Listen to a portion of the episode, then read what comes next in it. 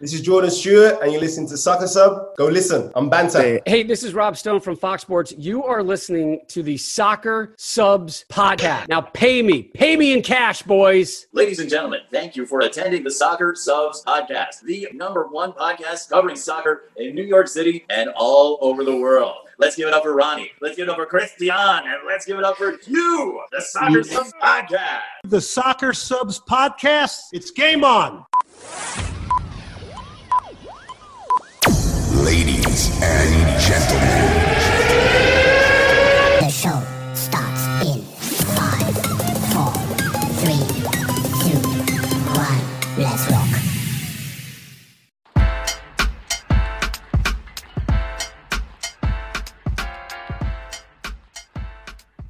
What's going on, everybody? Welcome to the Soccer Subs Podcast, episode 29. My name is Ronnie. I am your host, joined here by my two Soccer Subs co hosts, Christian and Eric. And we're also joined by two of our special guests, Vas and Cayo. Fellas, how you guys doing? We took a little break, roughly two weeks. We are back. How you guys doing? Episode 29. Oh man, episode 29. First of all, I have to say thank you to Cayo and Vaz and obviously you and uh, and Eric, man. This community just feels good, man. Feels good to be back. It feels like a month when we don't speak to each other every other week.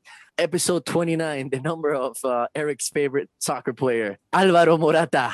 Welcome to the Soccer Subs podcast. uh, you know, episode 29, Morata at Chelsea, but you know, Werner, Ch- Morata, you know, same player at the end of the day, you know. Anyways, no, we're back. You know, we got a what an amazing week of football. You know, so much to talk about, so little time. But you know, I'm looking forward to what's coming up next. All right, and we got our boy Vas and Cayo coming off the bench for our boy Hugh, who couldn't make it today. Fellas, how you guys doing? Vas? Doing great, man. Pleasure to be back. Always a good time when we have a nice little soccer conversation. Pleasure to have you back. Cayo. Last time I was on here, uh, we had football on the daily, and unfortunately, with competitions coming to an end, it's uh, every other day. But it's just been crazy since then. Well, thank you guys for being on with us. And for the soccer fans, we have a big show for you guys today. As always, we have a special guest joining us a little later. Super excited for this one. We've been looking forward to this one. He plays for the U.S. men's national team. He wears number seven in the midfield for DC United. It's a true pleasure. We're joined by the one and only Paul Arriola. He's coming up in a little bit. Super excited to pick his brain. Oh man, talk U.S. men's national team. He was over at Swansea. He's had a heck of a career. He's a young guy, so super excited to talk to him a little later on. And fellas, since we last recorded, oh man, we took a little break. I think you know it was good for all of us. So much soccer news to get into. Rafa Benitez is the new head coach of Everton. Tottenham Hotspur have their new head coach, Nuno Espirito Santo. That is official. Not even mentioning the Euros action. A lot of craziness going on over there. Croatia is officially out after uh, Spain beat them 3 to 5. Portugal and Ronaldo are out after Belgium beat them 1-0. And I haven't even gotten to the biggest upset. France is officially out after losing to Switzerland in penalties. What a game. We'll definitely have to get into that in a little bit. Eric, I feel like we have so much more, man. What else am I missing? Mention any Ronaldo losses on this podcast, but no, no, no. Uh, to be, um, you know, more related to the news. No, we have Jadon Sancho, who has uh, it's official. He's joining Manchester United on an amazing deal. You know, hopefully he doesn't become another Alexis Sanchez or Depay. You know, we have UEFA scrapping away the away goal rule. I'm looking forward to how Champions League is gonna, you know, roll out for the next season. We're closer to joining PSG. Wow, my captain joining PSG. What? A, what? You know what? That is so sad. And we have Depay, who signed as a free agent for none other than Barcelona. Add another forward to your front line. You know, Barcelona, you're so greedy. and last but not least, we have Barcelona. Messi, where are you signing? Are you staying? Are you leaving? He's currently unemployed. He's looking like me right now. And fellas, one last thing too. Copa America action. We got the quarterfinals all set. We got the last eight teams. Peru, Paraguay, Uruguay, Colombia, Brazil, Chile, and Argentina, Ecuador, which me and Christian are not looking forward to. but anyway, fellas, we got to get into these games. Euros actions have been crazy. The Euros have not disappointed. Got to ask you guys, what's been one game that stood out to all of you guys? I mean, France has been probably the biggest game, but we also had Spain in action, Germany. Eric, let me start that one off with you, man. I feel like you always set the tone for us. What was one game that stood out to you from all the Euros, man? I mean, right off the bat, I think a game that most people overlooked, definitely for me, was Austria versus Italy. Uh, it's funny. I wasn't at home watching that. I was actually at the park um, for a party, just watching that on my phone. You know, completely ignoring the party. But no, I, I thought that game was amazing. You know, I mean, for starters, I'm glad because um, as a Real Madrid fan, it's good to see that Alaba's joining us because he's just a, such a fantastic footballer. Honestly, he played so good for that Austrian side. Uh, you know, definitely leading that team. And the Austrians pushed that Italian side, who many have as you know potential favorites. Definitely a top two team. Definitely uh, a top team in this Euro competition. And they pushed them to extra time. You know, they played with heart. They played with passion.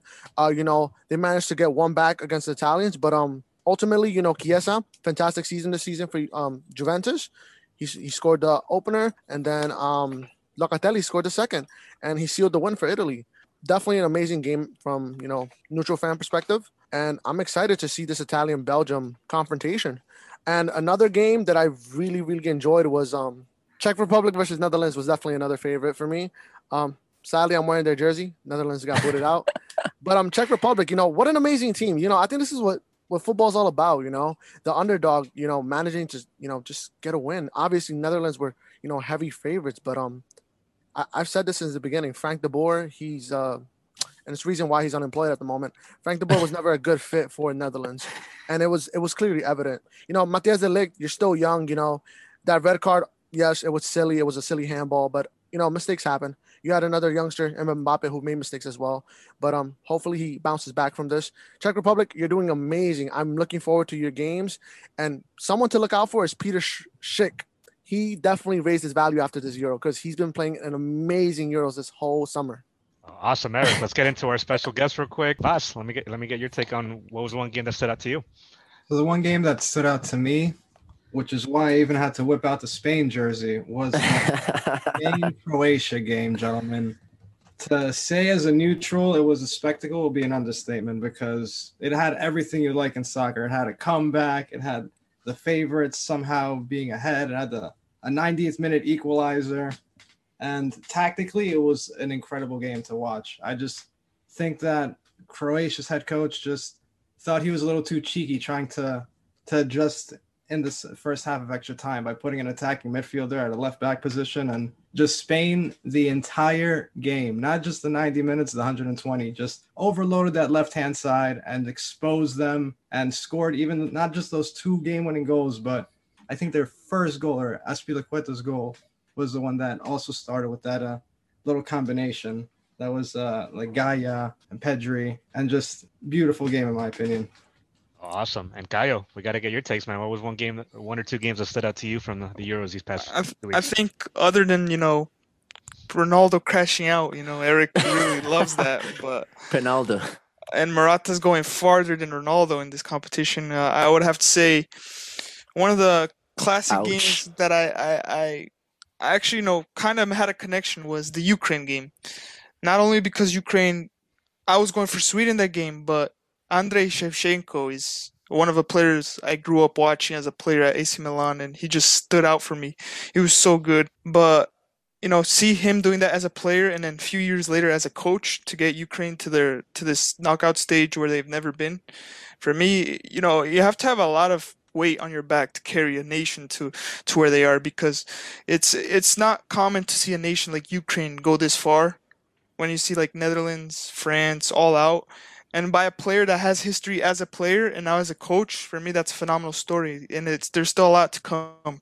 Kind of reminds me of what Zidane did with uh, Real Madrid. You know, everybody looks up to a player who have played for your team, and uh, I, I guess there's more credibility. So I definitely, uh, Eric a la Madrid, yeah, of course, man. So the, the, all those things taken consideration. And other than that, too, you know, they have uh, Kevin De Bruyne's sons carrying the team, so props props to him. Baby KDB. And Christian, close it out. What was one game? Or, what was one game that stood out to you? I mean, I'm still surprised nobody's talking about the so famous group of death. All of them dead. Uh, I think that you had some really great games. For me, it was shocking to see France being knocked out. I wasn't expecting Switzerland to be as fearless as they were on the field basically, I just want to know who that number 14 guy is. Uh, Steven Zuber, man. I, I, I got to be honest with you. I've never seen him play, but the way he dominated that left flank for me was very impressive. a lot of things to consider. I think uh, me and Eric were talking. Uh, uh, we're talking about it at work. I'm like, what's going on with France? Because uh, some of the times it seems like they're waiting to counter uh, a team that they should be pressing high and trying to find the connections between Benzema, Mbappe, and Griezmann. I think they waited too long. Uh, they only started playing literally after the 55th minute when Rodriguez missed that penalty. And then you saw the momentum being shifted. I have to give props to Switzerland because being down 3 1, it's no easy task. And as an spectator, everyone's saying this game is dead. I know French players were waiting on the moment. We're like, okay, when's the whistle gonna blow? But just to just to take this thing, it's like you gotta pay attention the way teams are playing because they were just waiting for those moments. And I think the coach did a really good substitution with Mbabu, who was the person who crossed that ball into the box so they can find their number nine to head it again. I feel really bad for Lenglet on the first goal, but most importantly, that third goal. If you really take a few seconds to analyze it, the movements of the forward, the number 16, Christian, and then the other, uh, the number nine from the Swiss players, they were just waiting for Shaq, uh, uh Granit Xhaka to receive the ball. And both of them are spreading out wide. They're spreading out wide so they can find uh, the number 19 who scored the, the third goal everybody's just finding uh, finding a way to spread out the French players' defenders uh, defense, and then you see the number nine just going through the middle. Kimpembe is fighting with Rabiot. He doesn't know what's going on, and that created a whole chaos that ultimately did uh, led to France losing the game you know, after that, I think France wanted to win the game, but uh, Switzerland was like, "No, we're taking this all the way," and then uh, we believe in uh, Sommer, who's one of our huge favorite goalkeepers. So, congrats to uh, to Switzerland, and I don't know how far they can go, but they can damage any team. Oh, fellas, and as for me, I mean, I mean, you guys already touched on it a little bit, but just to touch on the Euros as a whole, this these Euros have not disappointed in my opinion, I feel like it's overshadowed the Copa America just a little bit. You know, I think the action has been quality. It's been a Euros built for the underdogs, and that's one story that we keep talking about. You know, in our previous episodes, is we love seeing the underdogs perform. First of all, with Denmark and you know the story of Christian Eriksen, that was a whole beauty by itself. We talked on it in the last episode. Sweden winning their group, and you know who would have had Sweden, you know, probably even getting by, but Sweden winning the group and getting through comfortably, you know, in a pretty solid form. You know, of course, Switzerland beating France, going to penalties, uh, coming back. You know, like like Christian said, you know, uh, down three one. Ukraine beating Sweden. I mean, and, and just Czech Republic beating Netherlands, Italy with Roberto Mancini. There's so many storylines. It's like it's insane. Like this, we could go so many routes with with all this stuff. But these Euros have not disappointed, and most importantly, like you would think some of these teams, the top teams that haven't performed as well. I'm talking France, Portugal, Germany, and possibly even Spain not being top form right now. But uh, oh man, for me, it's been a crazy Euros. I can't wait to get to the to the semis right now in the final. So we'll, we will regroup more with that. And all right, fellas, uh, before we get to Paul Arriola, we got to ask you. We know we did predictions last episode, but now I uh, wanted to ask you guys, what's your predictions to take it all? What's your team? Who are you guys going with? Eric, let me go with you first, real quick, man. What's your take to uh, to win it all? Oh man, I mean, first and foremost, I think it's gonna be a Belgium Ukraine final. But um, I think Belgium are taking it all, honestly. But it all depends on Kevin De Bruyne is you know being healthy. Kevin De Bruyne with when Kevin De Bruyne is fit and playing for this Belgium side, they are just such a much better team, and it's clearly evident. Him, Lukaku, Thorgan Hazard, who's clearly the better Hazard at this point, amazing. um, I, I really can't wait to see uh, how these the rest of the Euros unfold. But I have Belgium winning it all. Gallo, let me get your take. Who, who do you think is winning it all? I think there's it's three words it's coming home. and uh, but I I would like to see England win it. You know, I said last episode I want to see those countries that were dominant back then, Italy, England. You know, we haven't seen them in so long, and I would love to see Italy, England in a final and see let the let the best team take. You know, all respect to Belgium, but I don't think they could go far if they don't have a healthy Hazard or Kevin De Bruyne. All right, our boy Voss, who's your team to take it all, man?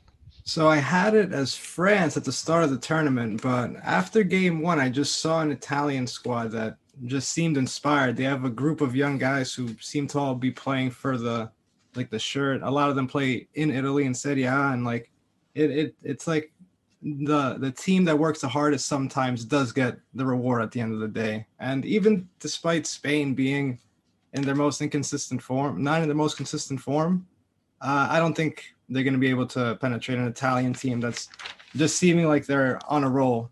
And I'd have to agree with Kayo. I think England's going to make the final, but despite Southgate having a great tactical game against Germany, I don't think he's going to be able to beat a, a Italian team that is yet to lose under this head coach. All right, and Christian to finish it up. I just think Vaz has a lot of Italian friends, and you know, obviously, he doesn't want to hear them. But no, Italy's uh, is a great team. I definitely do see them going through the finals. I also see England going through the finals.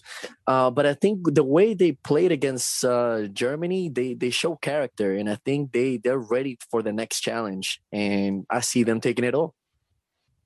All right, and as for me, oh man, I'm I'm kind of torn between Belgium and Italy, but if I had to put my money, I'm going with Italy, uh, and that's a hot take. But just because of all the hard work, hard work that I see Roberto Mancini doing with this team, they're playing beautiful football for me, and I see them as a favorite. So we'll see what, what next episode brings for hopefully the final. And all right, fellas, we got to get to our special guest, Paul Arriola. You guys might have seen him called up to the U.S. men's national team. He wears number seven in the midfield for DC United. Christian, I know, was excited to definitely interview with Paul Arriola big rival of the Red Bulls. We know that for a fact. uh, but all right, fellas, let's get to Paul Arriola. He's coming up right now. Uh, let's go.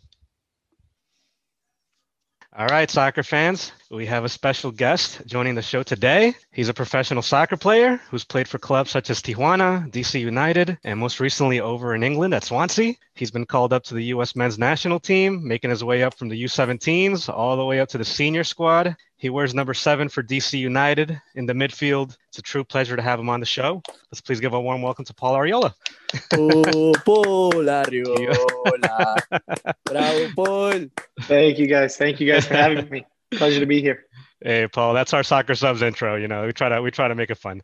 That's awesome. hey Paul, thank you so much for being on with us, man. A true pleasure, a true honor. Thrilled to have you on. First things first, from all of us, from all three of us, how are you, man? How's your international break been? And adding on to that, it's been a crazy MLS season. Um, what's been your take of the season so far? Yeah, I mean, you know, thanks for asking how I am. I've been good. Um, obviously, coming back from an injury, you know, working myself back to kind of being 100%, which you know isn't always isn't always as easy as people think. Um, but I've been good. I've enjoyed obviously a little bit of time off, which I haven't had, you know, an extended time off like this for for a little while. Um, so enjoying my enjoying my my few weekends uh, to hang out, relax, and, and kind of recover. And yeah, like you said, it's it's so far been a been a fun uh, MLS season. Like pretty much it seems every MLS season is. And yeah, I mean, look, it, it's it's been exciting, especially for for me being a part of DC and, and kind of a new coach, a new kind of new culture, new system, everything. So yeah, it's just been really exciting. Obviously, itching to itching to play, you know, and and, and get the season back going. But uh, you know, really happy so far with with kind of where we are despite the results you know, in, in the standings where where we currently are. But um, yeah, really, really, really excited. And and like you said, there's I don't think there's a dull moment ever uh, in the season. 100% paul. And hey the season's still young so i mean i know dc united could still make a run and uh, get to the top of the leaderboard so uh, we're rooting you on and we're definitely keeping an eye on you.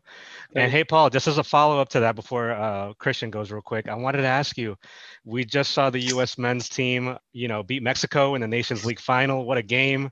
Uh, you being a usmnt player i wanted to ask you do you feel the usmnt is in good hands? What's been your assessment of that team? You being a part of it as well yeah, absolutely. I'll, you know, I'll be honest with you guys. I, uh, you know, I, I feel very positive about uh, where we are. You know, currently uh, being a part of the national team. I think you know since Greg Berhalter has taken over, it's been refreshing. Right, the way that he goes about everything is is is very much um, the professional way. You know, talking about systems and tactics and and the way that he's able to manage people. You know, he, he's he's a tremendous coach uh, on and off the field. You know, you, you, know, I don't think he gets enough credit for for being uh, the type of coach that he is. That probably a lot of people don't see. And you know, for for the guys, I mean, look at I mean, you look at our roster. And you look at the guys that played, and you think of the types of games that these guys have played in. I mean, it, it, they they have they have so much experience, especially right now uh, in, in Europe. It's it's incredible. It's incredible, and and not just that, but but I think the the player pool really uh, is growing a lot uh, and, and, you see the types of young players that are coming through, and you see how hungry everyone is, regardless if you saw them in the friendly, if you saw them in Nations League. Um, you know, when you see guys at the Gold Cup, everyone is going to be so hungry, and, and it's like this healthy competitiveness that that we kind of have within the pool. And for me, it's always been great, right? Like I, you know, I think all of us can agree that we want the best for the national team and, and for our country, right? Uh, and for for soccer in general, we want it to grow. We want to be better. We want to compete with the best in the world. We want to be the best in the world.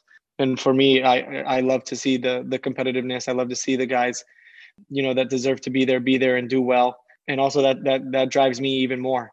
Uh, and and so because it's it's this healthy type of competitiveness, I think it, it also raises everyone's game.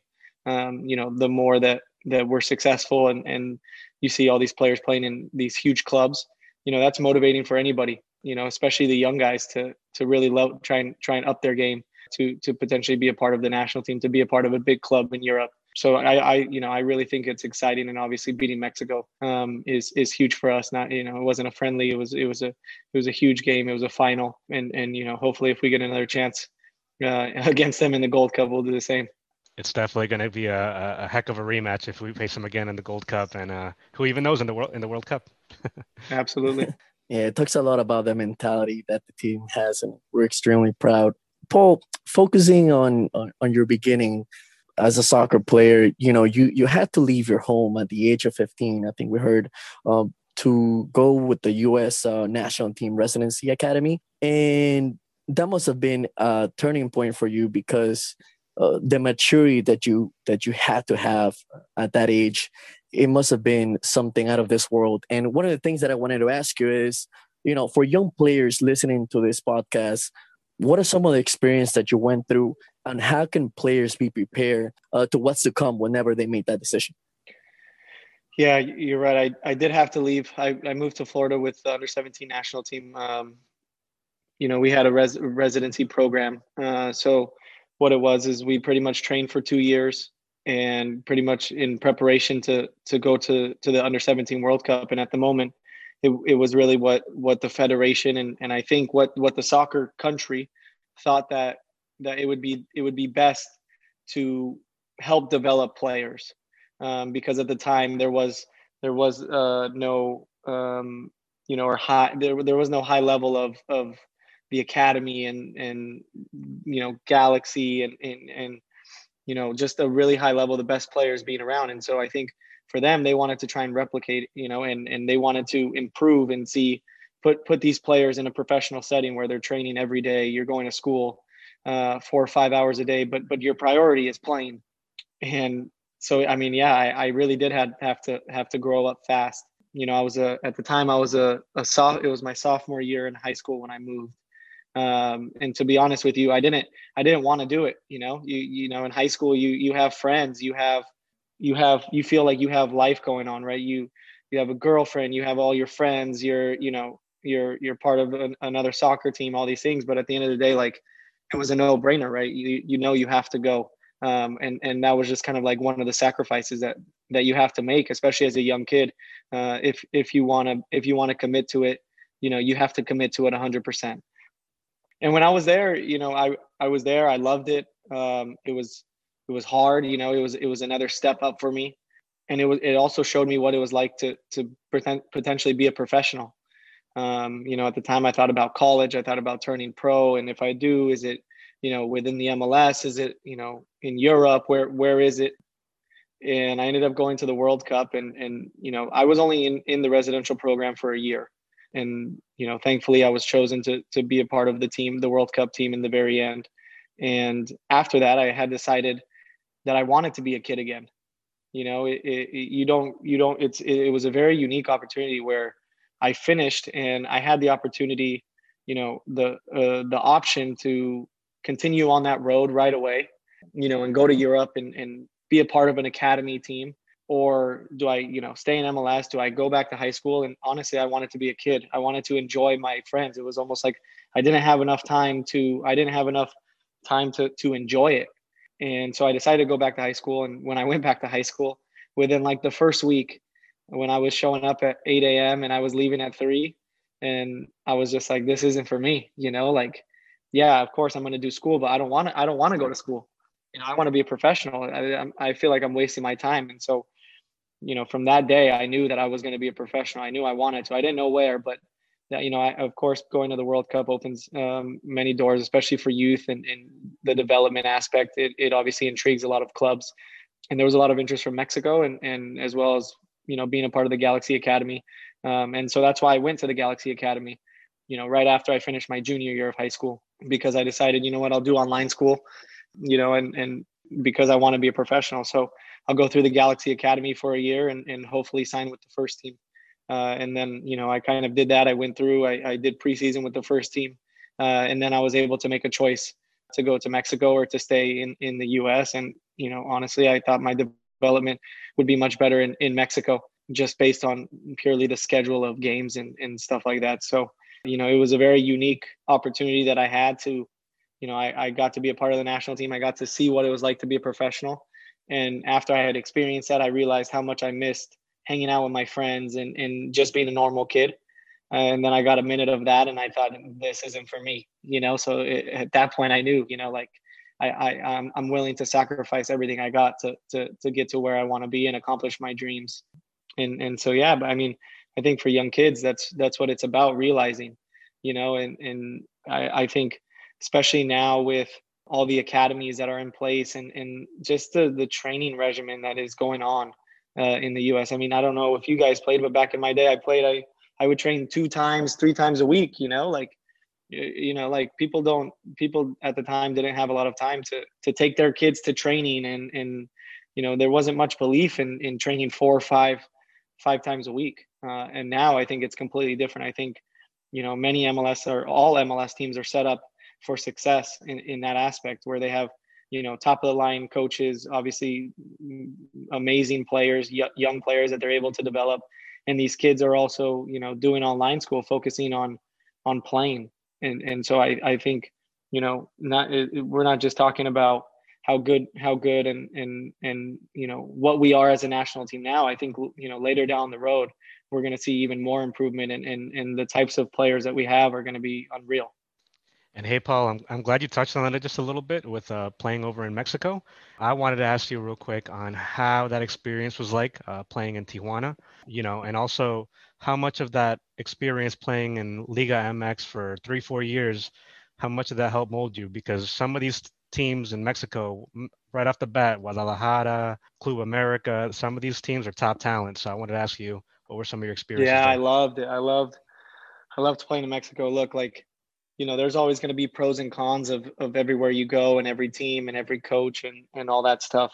Um, but like i had said i went down to mexico you know because you know bruce arena was the coach at, at the galaxy when when i was briefly there uh, as a as a 17 18 year old and uh, i'll never forget he he he saved my career in a sense. He you know i really want i i, I explained to them that that i wanted to be a professional that that I wanted to. I didn't want to go to. I didn't want to go to college. I wanted to sign a homegrown contract. And Bruce had just told me one day. Uh, I'll never forget. We were in Santa Barbara. I'll never forget. He told me. He said, "Paul, we'll sign you. You know, I'm, I'm going to sign you, but we kind of want you to go to school. You know, I don't think you're going to play this year. You know, you might play a little bit with the reserve team, but but you know, this isn't. You know, I don't. I'm not really planning on playing you. And for for me, the honesty was the best, right? Because then I was able to take that and say, okay, well, now I'm looking at reserve games. It's you know at the time I think it was 12 reserve games in the in the year. I'm thinking, well, if I'm too old to play in the academy and in the youth system, and I'm only looking at 12 games a year, well, how am I going to develop? Um, and and then you go to Mexico, and it's the same schedule for the youth team as it is for the first team. So when you play Chivas, uh, you know the under 17s and the under 20s play Chivas, and so for me that was so vital. That was so crucial looking back on on kind of why I chose to be to go to Mexico and play in Tijuana was because of the the the constant game situation and the development you know and and you know not to mention that there was a lot of Americans at the time in in Mexico already uh, especially Tijuana um, and I'm from San Diego so it kind of made it that much easier to to make that choice. I said okay I'll go down there I'll play there. Uh, I don't know much Spanish but I'll do it and you know I'll just stay at home. I'll live at home in, in San Diego, across the border every day to go to training, uh, and then come back. And uh, you know I, I, it ended up being great. I ended up um, developing quickly in, in the eyes of the the first team coach. Um, and then I, you know, I, I that first season I didn't play one game with the U team. I, I played all my games with with the first team, which was which kind of helped me, uh, you know, jump up onto the scenes of, of and radar of, of everybody else. So yeah, that was definitely the the kind of how I got to to Tijuana and why I chose to to go to Mexico because really it was the honest answer of Bruce because he could have easily told me, you know, hey, we'll sign you and and you know, yeah, we'll see how you do. Uh, but he didn't. He told me he told me his honest answer, uh, and then you know it, it ended up him being my, one of my national team coaches a few years later, which was incredible. It's crazy how it all comes full circle. No, that's amazing. Thanks, Paul. Yeah. Just fast forwarding a little bit, um, Paul. I wanted to ask you also on just for currently now with your with DC United. You're back in DC. I wanted to ask you what's been the soccer culture like under uh, the new head coach Hernan Losada, and you know how does he compare a little bit to your previous coaches at DC United? And I'm thinking uh, of your two previous coaches that you've had at DC United. So, yeah, Hernan has has been great. Um, you know, it, it's easy to kind of understand like it's it was a shock to the system, right? Um, which is essentially what what the you know the higher ups in the organization wanted is is we needed it to change it up. You know, obviously Ben was Ben Olsen was a great guy, and he, he was the one that, that signed me with DC.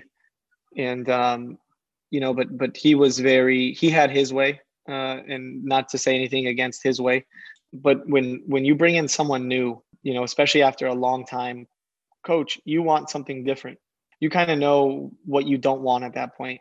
Um, and and what what I think the ownership didn't want is is someone who's going to kind of sit back and and kind of do the same thing that we've been doing or the club has been doing for years and years. Uh, so her, when Hernan came in, he he's brought a a complete different system, the way he works on the field, the way he works off the field, and it's you know it's been good because you know everyone is is able to adapt. In the beginning, it was a little crazy, um, I think, because you know you you just don't expect it, but then once you kind of once it settles in and you understand you know where you are and and and how the team is going to work and how we're going to you know go about things then it just becomes habit right? And it just becomes you know this is your daily routine. Uh, and so for us it's it's been good. It's been i mean you know playing on the field this year has been different than than any other year uh, regardless of the results you know and i've only played i think in four games at the moment. And it you know it's been good. It, i mean it's it's exciting. It's high energy. It's it's a lot of running forward and not so much sitting back and just waiting and waiting. Um, i really feel like our team you know every game is kind of on the forefront pushing uh, regardless if we go down a goal or not. But you know it, it's it's exciting. It, it, it, really is exciting. It's fun. We work we work our butts off during the week.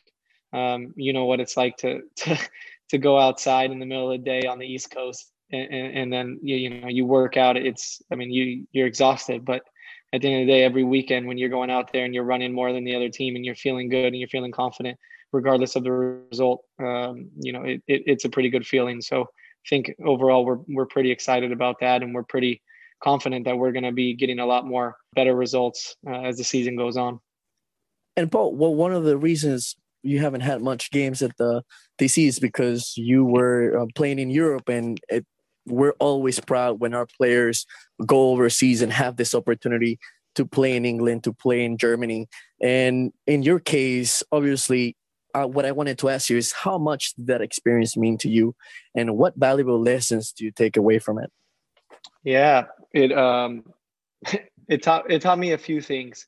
You know, obviously it was a it was a short loan, and and you know if you guys don't know, the reason why I did, I decided to go on loan in the first place was because I was coming back from an ACL injury. Um, and because of the MLS season, and we weren't quite sure when the season could potentially start this year due to COVID. I didn't want to not go without playing for four or five months, coming off an ACL injury that I had just worked so hard to get back from for nine months, you know.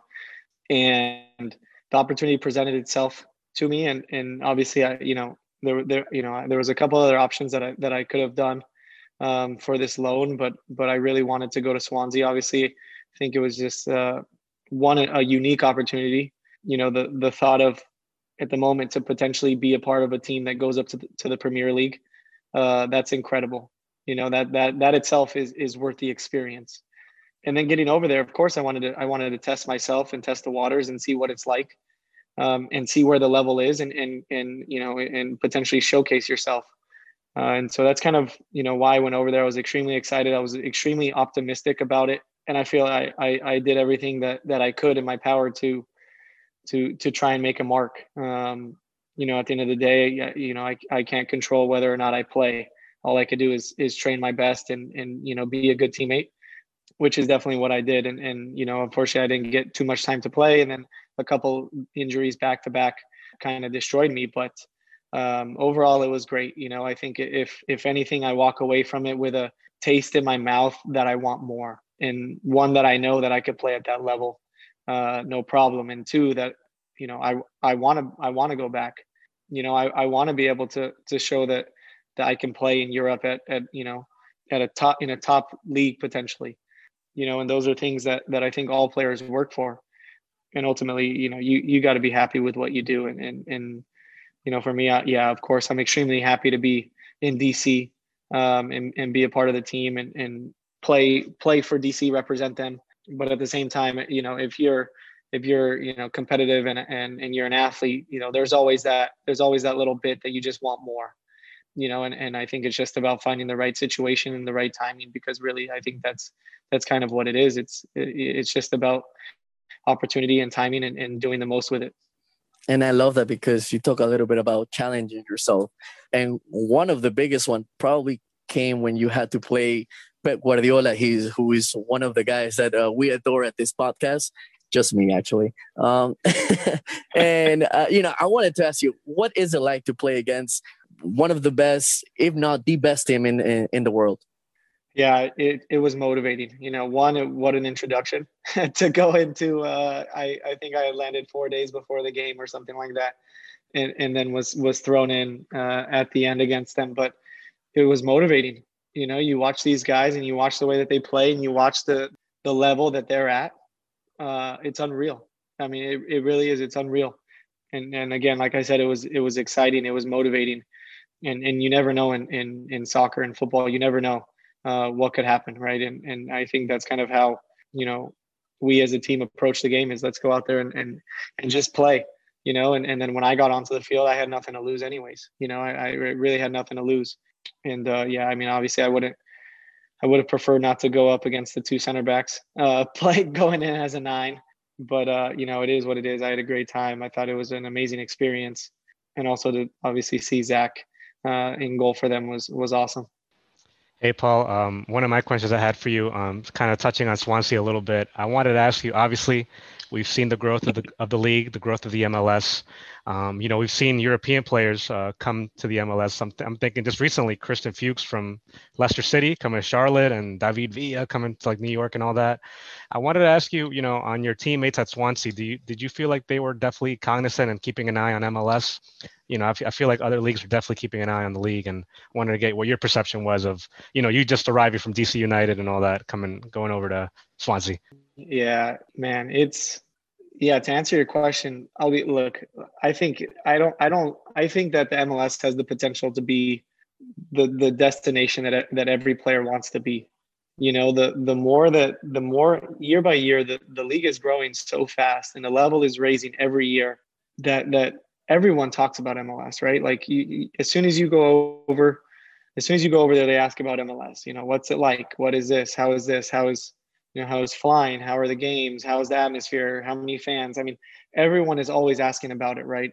Um, and even when i was in mexico everyone you know a lot of players take me to the mls oh the mls i mean i don't think that there's any there's any surprise that you know the united states and and and the mls has the sky's the limit for the league because the desire to to come here. And so that's really exciting right? And i like you know like i just said we see it every you know you see it every year that the level is is raising. There's being more money spent on teams. You know, obviously the the playoff stuff is is an interesting thing because you know we're we're a league that has you know a final and playoffs and all that stuff. But um, overall, I think year by year we're you know as a league we're we're we're growing quick, and with the willingness of of the organizations and the league to spend more money, you're gonna you're gonna see every year players that that are that have been playing at, at high levels, you know, come come to the MLS. And uh, you know, I think especially, I think the the best part of it, uh, and my and my favorite part is to see the young South American players come. You know, I think that's amazing because a lot of these guys have so much talent and, and potential to go to Europe. and instead they choose to come to the, they, they choose to come to the MLS. You know, and and and for these clubs to be able to compete with big clubs in the world financially, um, that you know that that's a big saying about what clubs are willing to do to bring in, uh, you know, the high talent. Yeah, 100%, Paul. I definitely agree. I mean, sky's the limit, and it's amazing to just see the soccer development, seeing players from abroad coming over from South America. It's just been amazing to watch. And you know, we just had MLS 25 and season 26 starting right now, so it's it's been amazing. And hey, Paul, just as a follow up to that, uh, now you being in DC, I wanted to ask you, what was the experience like uh, playing with Wayne Rooney? And just has a two part of that, like, what were some of the guys that you looked up to? You know, being in DC for a couple years. Um, I was just looking at the list of some of the guys that you've played with. Quincy Amarikwa, who's been on our show, amazing guy. Uh, Bill Hamid, uh, Patrick Mullins, uh, De Leon, Lucho Acosta, so many, so much top talent. So I wanted to ask you, like, who were who were some of the guys that you looked to when for advice or anything like that? Yeah, Wayne Wayne was amazing, man. He was uh he, he was unreal. Like, you know, as a human being, he was awesome. And as a player, you could see, I mean, that he was just is pure talent. You know, like the things that he's able to do, you know, 99% of us will never be able to do. And and it was just it was awesome to to play with him. And he was such a humble guy. He didn't care he he wouldn't talk about, you know, any of his past if you never asked him about his past. Um, which kind of says a lot about about the guy himself. And then as far as guys that that um, you know I played with, obviously I love Lucho. Um, I think he's an amazing player. Obviously, I wish um, he'd still be around um, just because of how how he he would always make me better. He made my job easy. And um, yeah, I mean Patrick Mullins. I mean all these guys. You know, since I've been on DC, you know we've always had good guys, good group of guys, guys that are willing to work, and and, and guys who are selfless. Uh, you know, I don't think it's any surprise that DC we're not we're not a team made with superstars, and we're not going to go out and, you know, you know, buy buy the most expensive guy in the world. Um, and, and so usually it's always it's always good guys, which is which is great to be around. And speaking about DC, I'm sorry to disappoint you, Paul, but uh, I'm actually a New York Red Bull fan. And one of the things that I wanted to ask you is you know the rivalry the preparations before the game. And you know obviously you scored a goal against us. And i love the eagle celebration. How, how, how are those games played? Uh, what is the mentality going before the game? Yeah i mean obviously red bull is is is a rival team. You know at least us in, in dc it is. And and i'll be honest with you since i've been on the team i think i might have beat red bull one time so for me, there's even more of an itch to to whenever we play them to win. I mean, I love their style. I love the, the way they play. I think it, it's it's a very difficult team to play against, and uh, you know it, it it is a rivalry, right? Like you feel it, uh, you feel it in the stands, especially at Audi Field, of course. But yeah, I, it's just it's just one of those games. Like it, you don't need much to get up for it. You know what I mean? It's it's just it speaks for itself. You know, you've lived it, and and yeah, I mean it, it's it's it's awesome. I mean, yeah, I very I very much dislike the Red Bulls uh, in a healthy way, but um, no, it, it it's great. It is it's honestly amazing. And hey, Paul, uh, one of my last questions before uh, I pass it over to Hugh to close it out. I wanted to ask you. Obviously, we've had other midfielders on on on our show, but you we consider top talent as well. And I wanted to get your takes for anyone who's playing soccer out there at the college level, at the youth level in your own words, kind of what defines a good midfielder? What are some good characteristics to have? Um, you know, just for our soccer audience, um, the young audience who's kind of who may who definitely may look up to you. Yeah, thanks. Um, you know, obviously, I feel like uh, you know I'm definitely a I'm definitely an outside midfielder, right? I definitely a, a winger slash outside midfielder. Of course, I could play, you know, right back, right wing back, you know, kind of all all over the right side of the field. But definitely i think like the understanding of the game is crucial you know and, and i only think that that's that's really happened for me over the past few years. But as far as like technique wise i think like you have to really know what position you play right? Like if you're a center midfielder you have to make sure you're always checking your shoulder know where you what know where your surrounding surroundings are you know making sure your your turns are clean your touches are clean um, you know if you're an outside midfielder you you want to be able to get up and down the line you know know how to use your you know use your back uh, to to kind of dictate where where the line is and then be able to see the field in front of you which is the beauty of being an outside midfielder is that you don't have to worry about what's behind you because you kind of see everything to your left and to your right. And and, and obviously of course crossing which you know i'm not the best at but but you know i i give it i give it my best every time. But uh, you know, like really, it, it it's one when you're young, it's so crucial for for your your technical ability and your development to to to do the right things and to check the minor details. You know, receiving with the proper foot, making a pass not not just not just hard, but but you know controllable for your teammate. Uh, movement off the ball, all these things. I mean, everything is so crucial in soccer. I think it, it's that's why it's so fascinating, is because it, it's it's the little things that that that people do and they make it look so easy but it, they're so difficult to do altogether. Um, and you know that's obviously what what makes the best players in the world the best players in the world. But yeah and also i, I you know i think for me what what's gotten me to where i am is is heart you know heart and grit and and not giving up uh, and and being you know being a guy that that people can rely on you know for energy regardless if you're having a bad game regardless if it's 3-0 uh, or you're you know you're down a man or you're winning 2-0 i mean you know you, you always need you always need guys that uh, to, to to give it you know they're 100% uh, and and that's something i obviously pride myself on is is that you know I, i'm i refuse to get uh, outworked. And that's kind of gotten gotten me to where i am um, obviously with with a little bit of technical ability and, and some finishing here and there. And now that we've gotten the the, the more serious material uh, out of the way I'd sort of like to touch on something that that maybe maybe is maybe is serious, but I, I am not I'm not too sure. So I've told this story, but I, I don't think I've told this story to a guest before. You know, when I when I first started playing soccer at the park, I would do like tricks against all like the older guys playing pickup, and I get stepped on all the time. So I like you're you're a very good dribbler of the ball, and, and that's part of the your game that I I really enjoy watching. But is there ever a time where you need to like maybe spite someone a little bit and you have like a like a signature skill you go to that just like this guy is absolutely terror like he's he's he's making me angry. I'm gonna hit him with this. Like do, do you have something like that? Uh i'll probably if someone's making me angry i'll probably hit him with an elbow to the gut i'll be honest with you. Um no you know what? I i really don't you know like obviously like for me it's for me you know the the best i think my best part of the game is is the ball you know the movement off the ball. You know and i've kind of said in my career you know in my career is give the ball to the good guys and just help them out when when they need help. Um and and you know that that's been something that's been something for me knowing you know what i'm good at and what i'm not good at.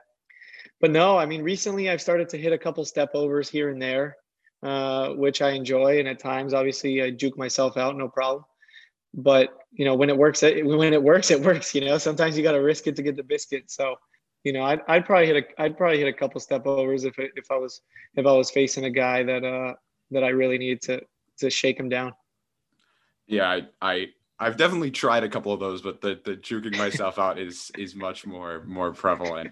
Um and then obviously in in the same sort of vein of of having fun with the game uh usually they're sort of serious affairs in in nature but training with the national team uh, you know like it seems it always seems like even though you're you know you're you're working all day it's a really fun experience. So could you maybe tell us a little bit about like what's it like being in those national team camps before or something? And who is the most annoying player to train against from the men's national team because I like I feel like I have a hunch on maybe a few guys. Um, but like who's who's the one the one player I've been playing against in the in, in national team camp that you're like, man, I really wish this guy had had like you know got, been called up for somewhere else. Oh, I would definitely say, off the top of my head, probably Weston McKennie.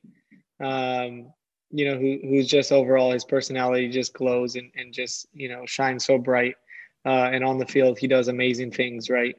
Um, and also I throw in um, Cristian Roldan, um, you know, who who's just a winner, you know, and, and some of those things, you, you know, being a winner, you can't teach that, you know, that that's something that that's within you. Um, and usually if, if, you know, if, especially in the January camps, obviously, um, you know, when I when I've been with him, it's like I want to be on his team, you know, because if not, I'm like, man, I think there's a good chance this guy's gonna win. Uh, and and you know, you need those guys, you need those guys on your team because you know you want to win. Um, but yeah, Weston definitely definitely is is is is tough. um, and at the same time a goofball. Uh, and Cristian Roldan is, is a winner. Um, but it's fun, man. It it really is fun. You know, it's hard work.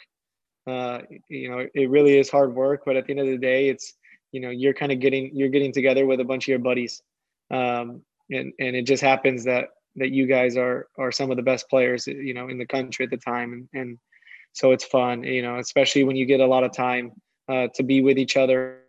Uh, you know, you really build a good bond and a good friendship, um, and that makes it that much better when you're on the field. Uh, you know, playing for your for your nation. Yeah, I I've I've always I've always seen like you know the Instagram stories from from men like the the the, the team camps, and I'm like, damn, that seems like fun. But then I remember that you guys can't order pizza for delivery, and it makes me feel a little bit better about myself. Um, yeah. but um, uh, wrapping it up, and, and this is I think our last question for the day. I know you talked about uh, how you know you really sort of uh, after coming back to high school decided that being a, a, professional player was your you know your thing. You didn't really want to go into another career path. Um, so not sort of a little bit in the vein of like what would you have done had you not become a professional soccer player but also maybe uh, post your career is there anything you're sort of looking forward to or something maybe you'd want to pursue in, in the technical realm or, or anything post soccer yeah, when I was when I was younger, when I was in high school, I thought, you know what, I want to be a, a sports therapist. But then I but then I took biology and then I realized that you need to know uh, you know everything and anything about science and how your body moves and this and that. And then i said well that's not going to work for me is it? Uh, so at that point i'm like okay well i guess i better be a soccer player. And then i thought agent. But then so then i said you know what? Maybe you know maybe i like to be an agent. I like to talk to people you know feel like I have a decent personality. Uh, but then when I was a professional, you travel so much and you miss so much. You know, you miss the little things. You miss, you know, going out with your friends. You miss weddings. You miss birthdays. So then I said, you know what? I'm not. I can't do that because then you travel too much. So honestly, right now, I, you know, I'm, I'm at the moment, I, you know, I would love to just be a, a youth soccer coach. I would love to develop um, a Paul Arriola. Um, you know, and and and just be there with my family uh, when I have a family. You know, to to be able to enjoy the little things in life uh, that sometimes you take for granted, like you know, showing up to a birthday or or picking your kids up from school, different things like that. So that's definitely kind of uh, where my head's at at the moment. And ordering delivery pizza. I'm gonna absolutely I'm let that one go. absolutely. Hey, Paul. Now we want to thank you so much for your time, and I mean, we're so thankful that you came on our show. Uh, we we love to learn from you guys, and you know, coming coming straight from the source on just kind of playing over in Mexico, the U.S. men's. Uh, you answered it all, so we want to thank you so much for that, and we'll be keeping an eye on you, man. I mean, uh, Christian says he's rooting for you unless it's against the Red Bulls. So. the only DC United jersey I wear is yours, okay? And that's what I'm talking about. that's what I'm talking about. thank you so much for everything, Paul. No, thank you guys. Appreciate it. All right, guys. That was the interview with Paul Arriola. Christian, always got to go to you, man. What you learned from him. That was a good interview, man. Oh, man. Paul is so humble. He said that he doesn't speak too much Spanish. Uh, he's really fluent. You got to see those uh, interviews down in Mexico. Pretty, pretty cool guy, man. It's just something uh, special to learn from him. Uh, yes, I will wear DC United with Paul Arriola's name, but you know that's just out of love. Rebels all the way, Paul. All right, Eric, just want to get your thoughts before we get out of here, man. Uh, you gave us some good takes. You know, we got your take for the final, but uh, anyway, man, we got to get out of here. Uh, say peace out to the fans real quick. Oh man, thanks everyone for listening. You know, uh, man, I have to take Hugh's lines. You know, follow us on Twitter, Instagram. you know, uh, subscribe to our YouTube page. You know, we, we post content. Uh, we try to post content as much as possible. Instagram, we're definitely always posting content. Christian is always leaking, you know, all our interviews, but you know, we love it. We love it. We love it. You know, follow us, listen to us, and again, thank you for all the fans. I'm looking forward to these Euros. As and he Copa would, America. As he would say, follow Christian for the preview to the preview. Uh, and to and to Gallo and Vaz, we want to thank you guys so much for being on the show. I'll let you guys say peace out, man. Gallo.